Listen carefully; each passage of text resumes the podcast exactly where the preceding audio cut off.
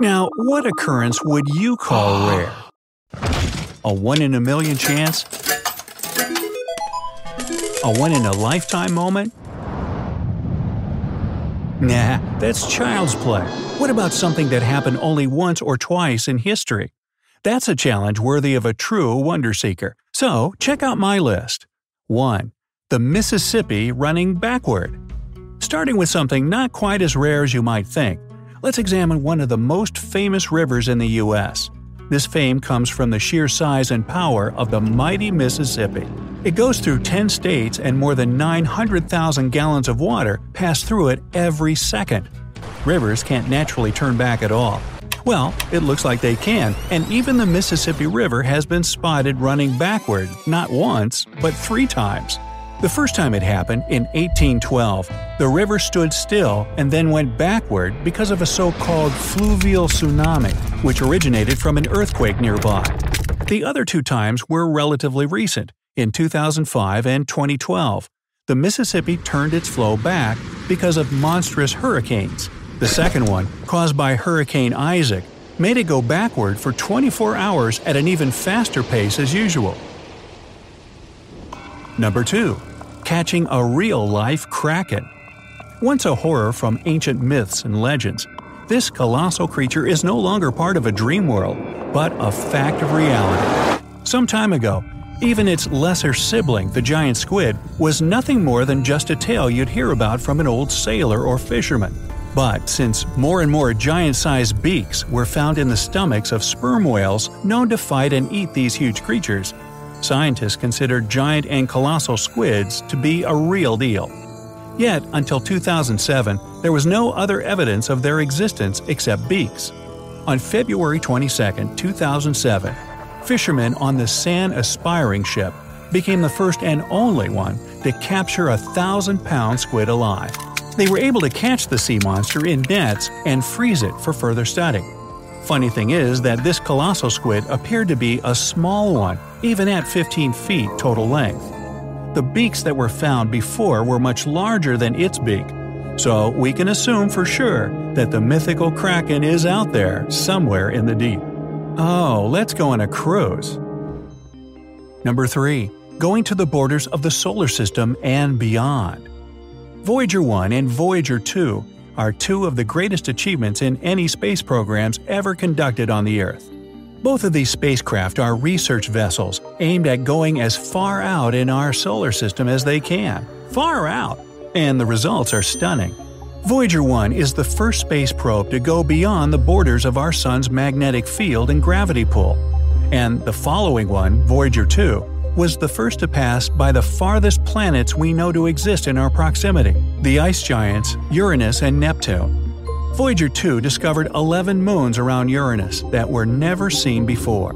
It also took a close look at its rings and the higher layers of its atmosphere. Three years later, in 1989, it also found rings and six new moons around Neptune. Now the probe is in interstellar space, and its mission is finally accomplished. We'll keep receiving weak radio signals from Voyager 2 until 2020, and then it'll fly towards other stars on its own. Number 4. River Piracy Now, stealing is bad enough as it is, but stealing a whole river with all of its water, which is crucial for the environment, well, that's some supervillain level of crime here. Good thing it happened only once, for as long as humanity can remember, and it wasn't actually an intentional action. Instead, it was the result of the Kaskawulsh Glacier in Canada melting, opening a way for water to go on a course from the Slims River to the flow of the Alsek River. It took only four days in 2016 for the Slims River to almost completely dry out because of this event, which is certainly one of the rarest occurrences ever. 5. The WOW signal. Let's face it, if there's one unique event we'd all want to witness, it's to meet some real aliens. Unfortunately, we're as far from this moment as ever. We still haven't found any tangible proof of their existence, except for one single moment in our history.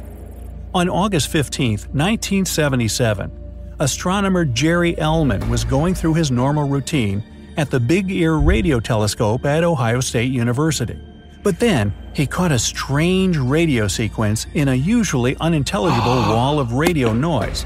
But this signal was 72 seconds long and powerful. It provided no information, and scientists couldn't decode anything. But the source of the signal was never figured out. One thing is for sure it has no natural explanation, nor can it be explained as part of human interaction or a malfunction of a radio telescope. This is the only probable clue we ever got that points to the existence of extraterrestrial civilizations. Ooh. Alright, I'm scared. Number 6. Tunguska Meteorite Explosion. Meteorites didn't just fall to the Earth once or twice. We all know how it went with the dinosaurs, I guess. But this one is really special because it happened not so long ago and in close range to human settlements. On June 30, 1908, in Russia's central Siberia, an object went through the atmosphere of the planet and then exploded right over the tops of the trees. The echo was heard over 500 miles away from the explosion itself, which wiped out more than 800 square miles of the forest. Strangely enough, there was no crater and no other major destruction caused by this event. It left scientists scratching their heads over the question of what this meteor really was. 7. Niagara Falls dried out. The crown of American Falls may well be a symbol of reliance. Other nearby waterfalls go frozen or dry regularly, but finding one day that Niagara Falls itself was gone was probably the scariest event in someone's life. No wonder this image gave birth to quite a few superstitions and prophecies about the end of the world happening in the near future. It happened in 1848, when a particularly powerful ice cold wind led to a buildup of snow and ice up the river from Niagara Falls. This eventually led to the formation of a huge ice dam that blocked the water entirely for a little more than a day and left the riverbed dry. In 1964, an ice boom was installed in Lake Erie to prevent something like that from happening again. So we can be sure that this was the one and only time Niagara Falls would ever dry out. Number 8. The Carrington Event Auroras, also called northern lights, are a miracle specific to only the northern regions of the world, except on the first day of September 1859. That day, Auroras of all shapes, sizes, and colors filled the sky in half of the world, going as far south as Jamaica, Hawaii, and Cuba. The first to witness it and theorize about why this happened was astronomer Richard Carrington. He was inspecting sunspots on the surface of the sun, uh-huh, and noticed two big spots that produced an immense light. He suggested that those spots were the reason why the auroras were so intense, and he was right.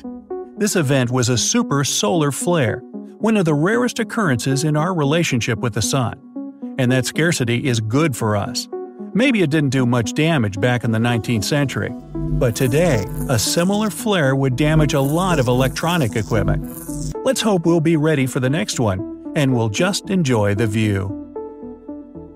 9. Observing the rarest thing possible.